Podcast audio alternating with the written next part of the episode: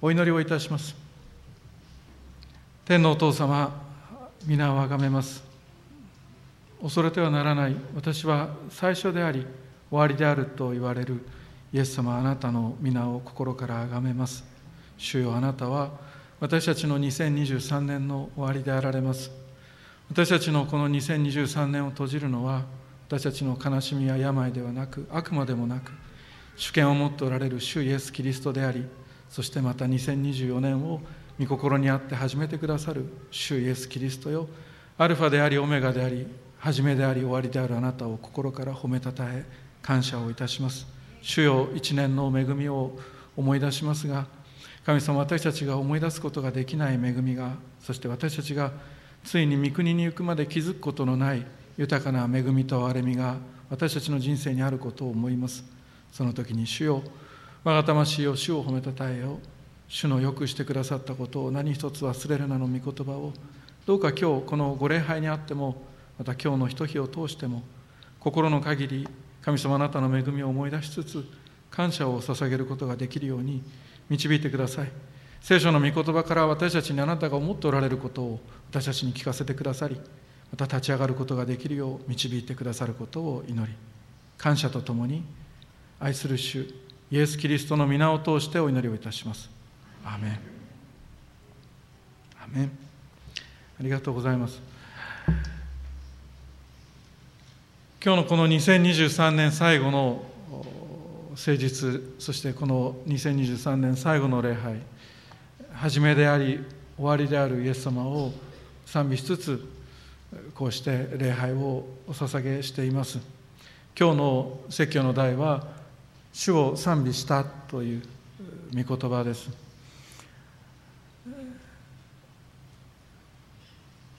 私が牧師となって初めて教会の方からあの書で記した御言葉をいただいたのが、えー、2012年の12月ちょっと前ぐらいだったと思います。あの御言葉をプレゼントしていただきました、同じ年のその5月にこの教会の牧師と就任してから初めての御言葉のプレゼントっていうのをいただいたんだと思っています。その御言葉は素敵な字で「主を賛美した」と書かれていました。それだけ書いてあった。たったの6文字。それだけの御言葉でした。ただその年の12月を迎えていた私にとってはその御言葉が本当に深いところまで響いた感動した御言葉でした。というのも私はこういうことを言ったら当時の役員さんたちに皆様に失礼だかもしれないんですけど当時とっても忙しかったわけです。役員さんたち私たちもすごく忙しかったですっておっしゃる方多いかもしれませんが私も私は皆さんほどではなかったかもしれませんがとっても忙しかったです。その忙しさというのはあれもしなきゃこれもしなきゃあとタスクリストにこれだけ残ってる早くチェック入れてって終わらせなきゃという忙しさではなくてあのいろいろなことが立て続けに起きて早い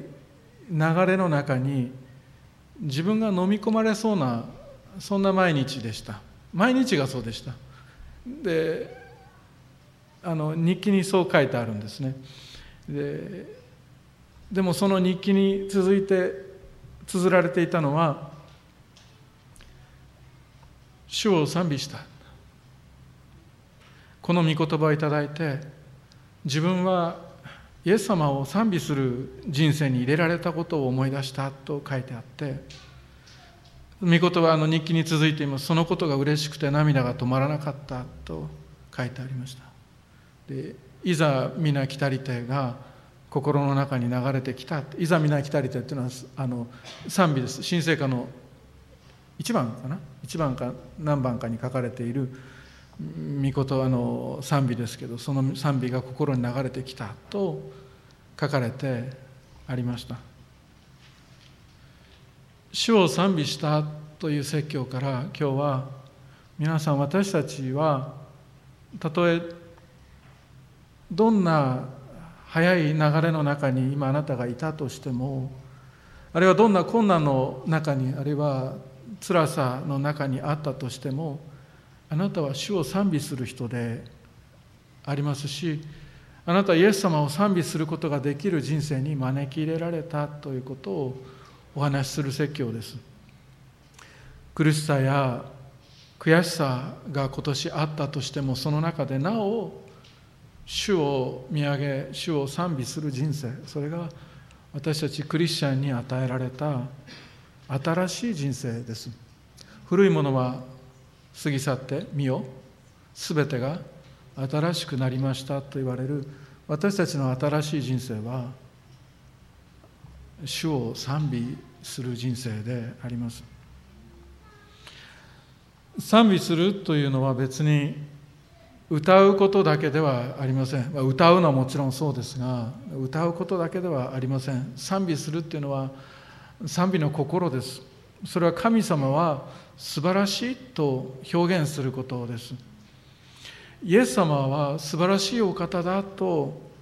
表現することです。イエス様は最高だと。本当に最高の最高だとそう信じそしてまたそう表すことが賛美であります。もし皆さんがこの1年を振り返って1月2月3月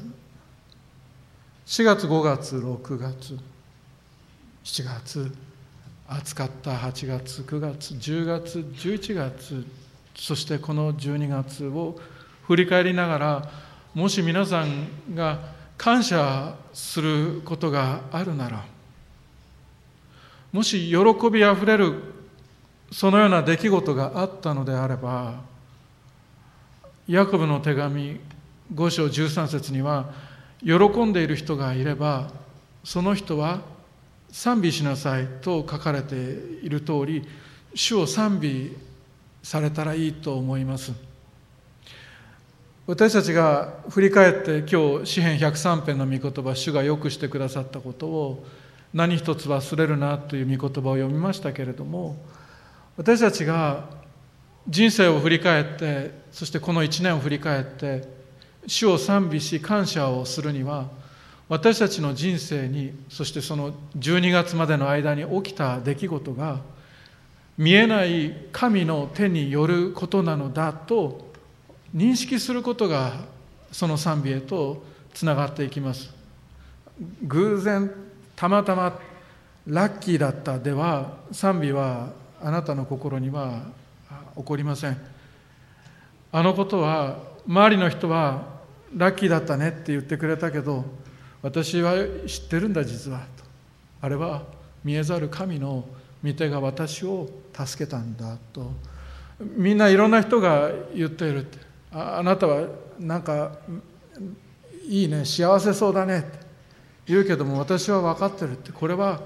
私が作った幸せでもなくあるいは偶然降り注いできた幸せでもなく幸福でもない。これは神が私のために用意してくれた贈り物なんだ。今年私はそれを開いたんだ。ということができる時に見えない神の手が私によくしてくださったとあなたが心で認める時に主を賛美したと言われるキリスト賛美は始まってゆきます。感謝すべきことをそんなふうにして紐解いて思い出していくことは少し時間がかかることかもしれないと思いますでも主のよくしてくださったことを何一つ忘れるなと言われる御言葉の通り神様がこれはしてくださったんだと受け止めて感謝しそして賛美ができればと思います。皆さんの今年1年は悲しみや辛さが濃い色で塗られているところで嬉しさは薄い色で塗られているなと思うことがあってもそのパステルのあるいはその水で溶かれた薄い色は一体どんなことだったでしょうか。私はあんまり説教の中で自分のことを話しません。で私のようにならなきゃと思う人がいないようにという配慮のもとでしていますがでもいいわ。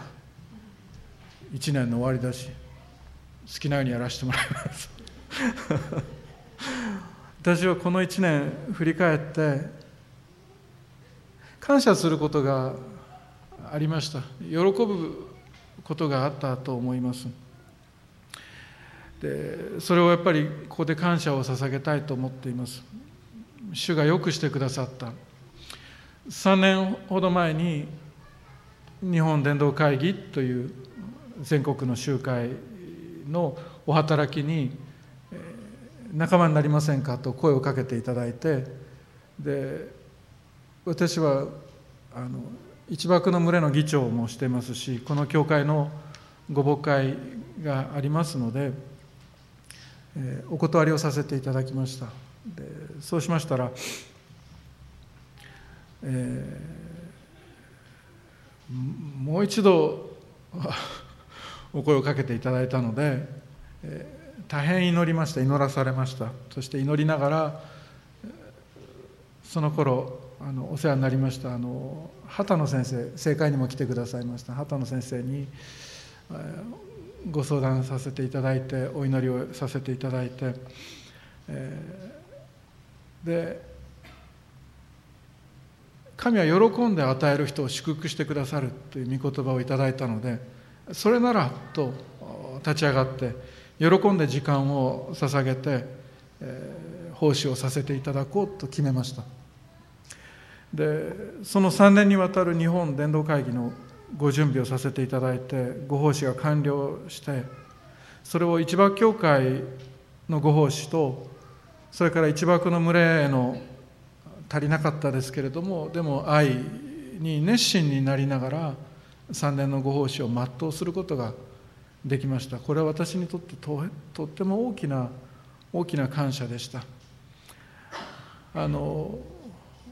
良かったと思います。させていただいて多くのことを学ばせていただけたことだけではなくて多くの先生方の励ましの私がした奉仕はもうあのほんのもう階段にもならないもう階段の石を積んだような奉仕ですけどでもそうしたお手伝いをすることができたことは感謝でした。また市場教会が今年の12月25日で82周年でしょうか迎えることができ皆さん平和のうちにこの教会の歩みを私たちが市場教会がまた一歩また一歩と踏み出すことができたことは私は感謝しないで終わることはできません。これは私がしたことでも皆さんにもちろん感謝はしてますがでも皆さんがしたことでもなく目に見えない神様が私たちの一幕教会を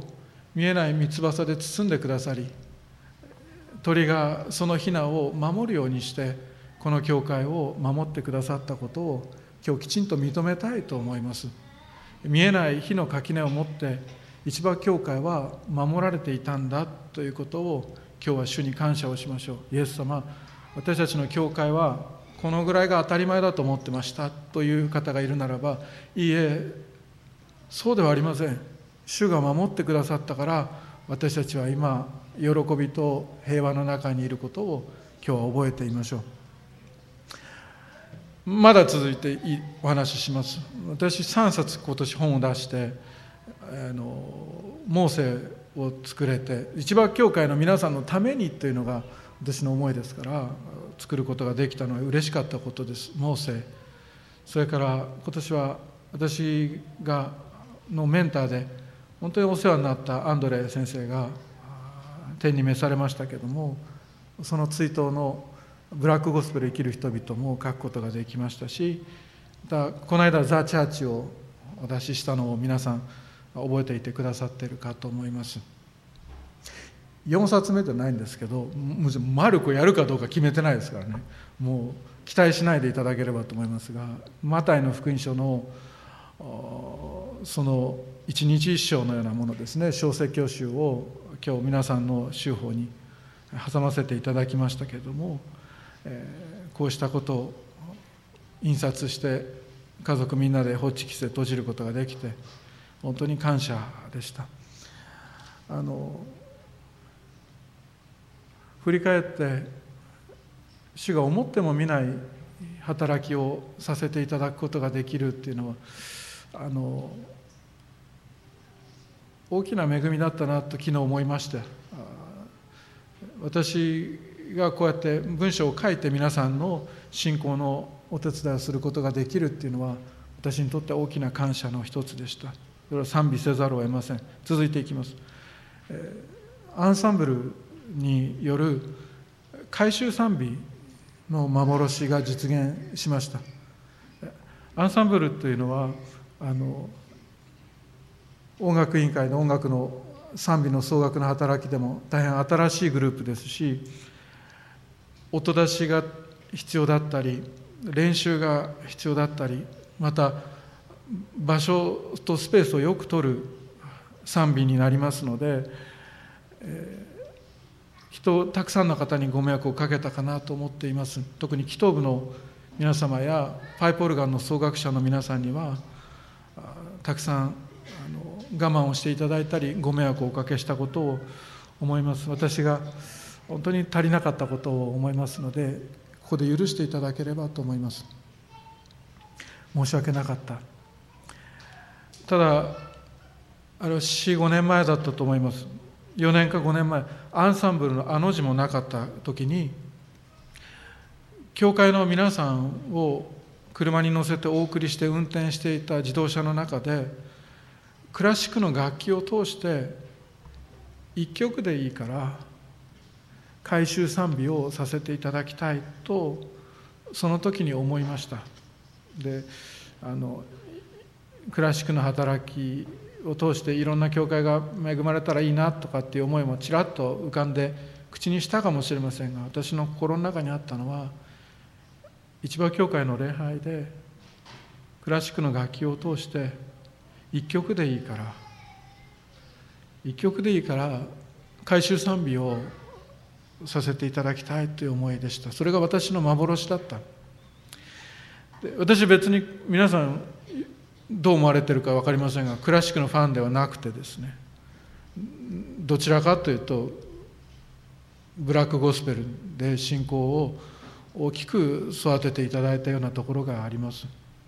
でも私教会を自分の好みにするような牧会は今まで一度もしてきてない。私が願ったのはこの一幕教会がキリスト賛美を思いっきり豊かな賛美を持って礼拝をすることが私の願いでした。それを願った時に回収賛美を一曲でいいからクラシックの豊かな賛美で主に捧げたいとそう願わされたことです。でもその思いを実行するためにあれこれ躍起になってあっち行ってこっち行って何かを動かそうとしたことはしていません。そうしたら4年経ってクリスマス礼拝で主を賛美できました。我が内なるすべてのものよ聖なる皆を褒めたたえようと今日読みましたが我が内なるすべてのもの一番教会のうちにあるすべての楽器を息のあるものは皆主を褒めたたえようということが御言葉が成就したことをとても喜んでいます。私がしたことでしょうか。誰かがした、まあ、誰か皆さんが頑張ったこともあるでしょうがしかしここできちんとその幻を実現させてくださった主イエス様に心から感謝を捧げたいと思っています。我が魂を主を褒めたたえよ主のよくしてくださったことを何一つ忘れるなとあります。4年前5年前の出来事も忘れないでいられることっていうのは幸いなことだなと思っています。で主よ心からあなたに感謝をいたします。私たちがこの教会であるいは他の教会ででもそうかもしれません。救われてイエス様を信じて洗礼をお受けになった時のことから今に至るまでの出来事覚えている恵みあるでしょうか？今年1年のことだけではなくてどうか振り返っていただいてあれば喜んでいるものは主を賛美せよと言われる御言葉の通りイエス様あなたは素晴らしい方だと今日どこかで1年を振り返り主を褒めたたえることだと思います。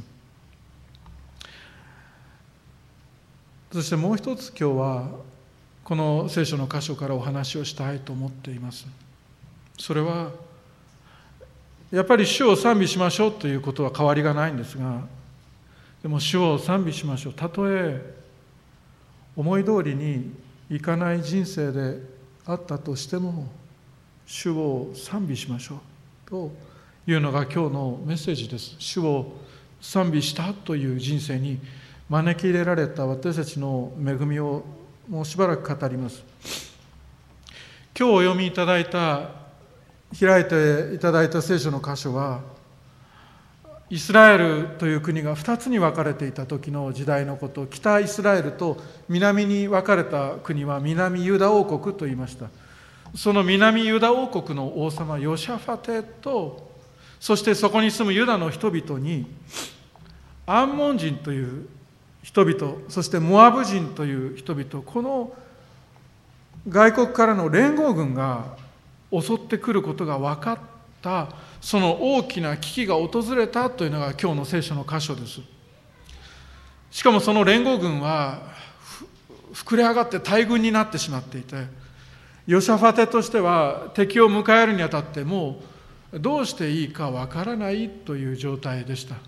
何も手がつかなくなるようなことって皆さんありません？あれもしなきゃいけない。これもしなきゃいけないと思っていたら電話がかかってきてこれやっといてくださいと言われてえ？って言って断るに断れないしと言って何とかしなきゃと言ってたら後ろで子供があるいは孫さんが泣く。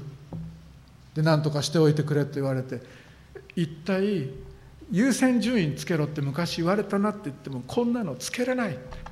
一体自分としてはどうしたらいいかわからないというような事柄っていうのは私たちが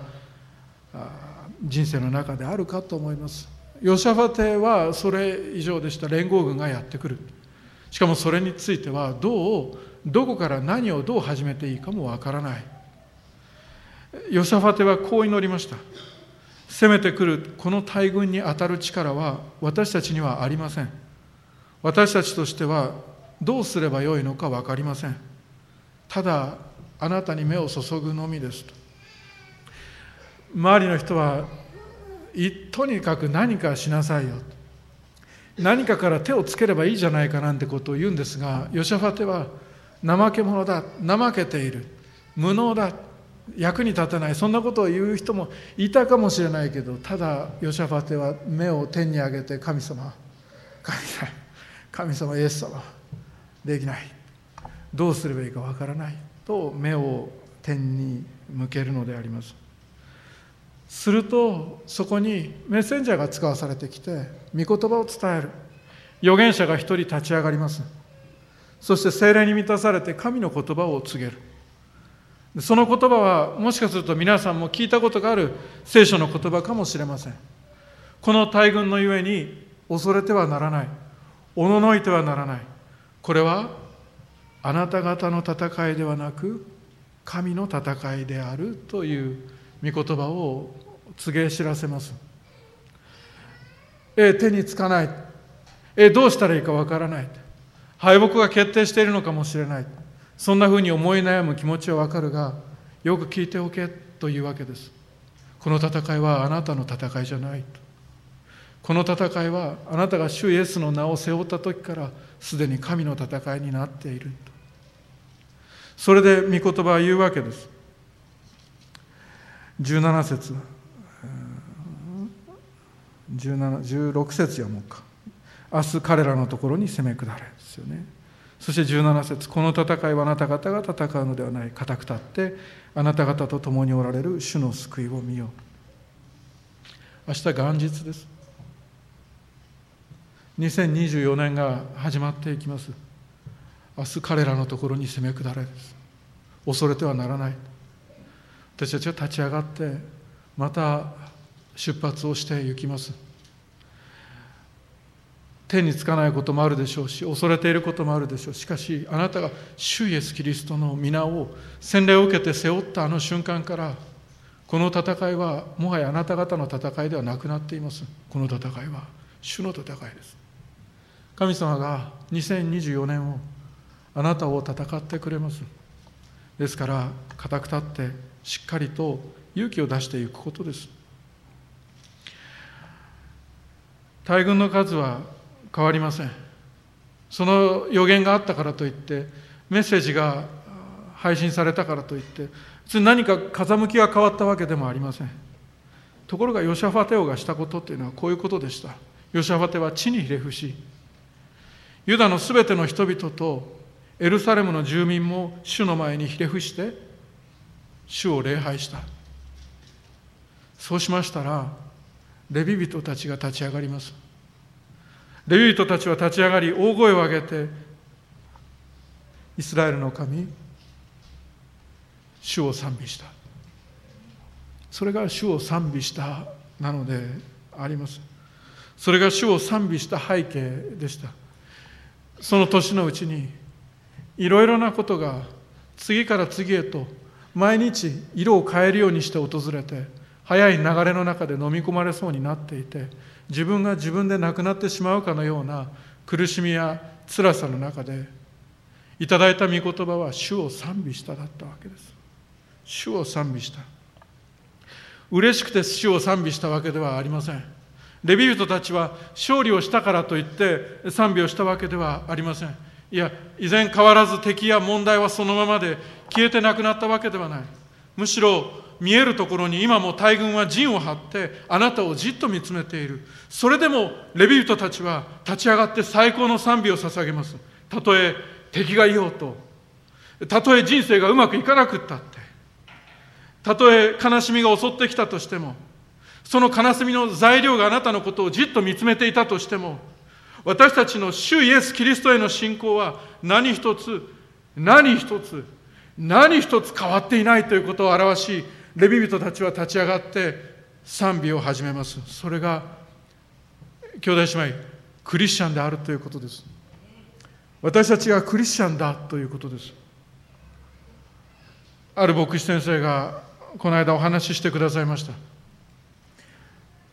一緒に座って話をしてたんですが二人きりで話すその話の中でこんなことをおっしゃって戦いに勝利して神の栄光を表す者もいれば素晴らしい成功を収めて神の栄光を表す人たちもいると。でもクリスチャンでも病に負けて生涯を終える方っていると思うってその先生はおっしゃる。苦しみが生涯続く人たちだってきっといると思うというわけです。私の人生はうまくいかなかった。結局ダメだったとまとめる人もクリスチャンの中にだって絶対いると思うって先生は言う。キリスト信仰を保ちながらだけどそれでもクリスチャンなのに何もできず病にかかったりあるいはこれからというところで命を失ったりする人たちもいる。先生言うわけです古田先生。古田先生そうして命を失った人たちって敗北なんだろうかって。神の栄光を結局表せなかったんだろうか先生そう思いますかって聞かれるわけです。でその先生続けてこう言います。私はねそうじゃないと思ういや絶対にそうじゃないと思うってその先生は語られるわけです。たとえそのような目に遭いながらであってもクリスチャンがその最後までキリスト信仰を失わずに保ち続けるならばそのことが悪魔に対する最大の攻撃なんだと思う。人生で成功することが悪魔の攻撃悪魔への最高の攻撃とかではなくて上手に歌えることが悪魔への最高の攻撃なのでもなくて有名になってステージの上に立つことが悪魔に対する最高の攻撃なのではなくてたとえ何一つうまくいかなくったってそのうまくいかない人生の最後までキリストを信じたということであればそれが悪魔に対する最高の攻撃なんだと思うとその方はおっしゃったわけです。負けても病んでも苦しくても悔しくても死んでもたとえ殺されても私はキリストを信じているというのが天の戦いにおいて最高の霊的な攻撃なのだと先生がおっしゃった時に私は「アーメン」と言いました。2回言いました「アーメン」「アーメン」と言いました。兄弟姉妹。1年を振り返って苦しかった出来事があった方がいると思います。辛かった日を2回3回重ねた方がいると思います。思い出すことが今日思い出せって先生言ったけど全部悔しかった。全部辛かった。悲しい思い出だったとしてもそういうふうに思ったとしてもあなたが今日そのキリスト信仰を持ってあなたがクリスチャンでいるならあなたが神を賛美するならこの地上であなたが負けていたとしても敗北を喫していたとしても霊的な戦いにおいて悪魔には壊滅的な被害がもたらされていることを理解しましょう。だから主を賛美しましょう。教会を主を賛美しましょう。ケハテの子孫コラの子孫であるレビ人たちは立ち上がり大声を上げてイスラエルの神主を賛美した。いざ皆来たりて喜ばしくです。声を一つにし褒めたたえよ。子ひ子羊イエスに見栄えあれやハレルヤハレルヤハレルヤアーメン。私たちがこうして賛美する賛美は悲しみの中でする信仰告白や賛美は負け惜しみのポジティブシンキングじゃないんです。神が今も主権を変わらずにこの悲しみだって神が支配して握っておられることに対する信仰の明確な表明です。私はキリストをご利益で信じているのではないというあなたの信仰告白です。その神の偉大さと憐れみのゆえに私は信じキリストを愛しているのだという宣言であり私たちの真からの信仰告白それが苦しみの中の神賛美であります。先日クリスマスコンサートをさせていただきましたね。で礼拝で特別を特別賛美をしてくださいました栄光賛美隊の一人の方のお話で席を終わりにします。その方の担当はバイオリンでした。ところが素晴らしい賛美をクリスマスコンサートでしてくださってそのコンサートの後でアクシデントが起こりました。バイオリンが落ちて壊れてしまった。ですぐに教会の方が修理屋さんに連れて行ってくださったんですがでも諦めなくてはなりませんでした。10年以上ウィーンで学び活躍をされている方のバイオリンだったのでいわば言ってみればそのバイオリンというのは彼女にとって親友のような存在であり私に言わせれば自分の体の一部のような楽器だったんだと思います。それが日本選挙に来て自分の体の一部が壊れた。普通だったらパニックを起こすのが通常だというふうにして他の栄光賛美隊の方が私にお話を聞かせてくださいました。ところがこの方は主の前に出て落ち着いておられた。礼拝も落ち着いて出席をされた。日本選挙に来て体の一部が壊れたということだったと思うので私は帰国前にお話をさせていただいたら彼女こうお話しくださった先生このバイオリンを手にしたのはちょうど10年前でしたと。だから今日起きた昨日起きたことはとっても私にとってつらかったと。でも先生神様は偶然はなさいませんと。必ず起きることには意味がありクリスチャンには計画があります。私は今回のことで神様が新しいスタートを切りなさいと言っておられるのを知りました。また主は必ず主に従う私によくしてくださると信じていますとおっしゃったことであります。もちろん兄弟姉妹皆さんが同じ悲しみや同じ辛さではないのは分かっています。でもそのあなたの悲しみにおいて主は意味を持っておられます。ご計画が神の子であるあなたにはありますから主を賛美いたしましょう。この一年を感謝しましょう。今はよく見えなくても主は必ずこれからよくしてくださいます。お祈りをします。明日彼らのところに攻め下れ。天のお父様皆をあがめます。あなたは今年一年もみんながあなたの神はどこにいるのかあなたは神に捨てられたのだとそういうふうにして言う中であなたは私のことを捨てておられませんでした。今もなお私は神の子であり父なる神は私のことを愛し慈しみ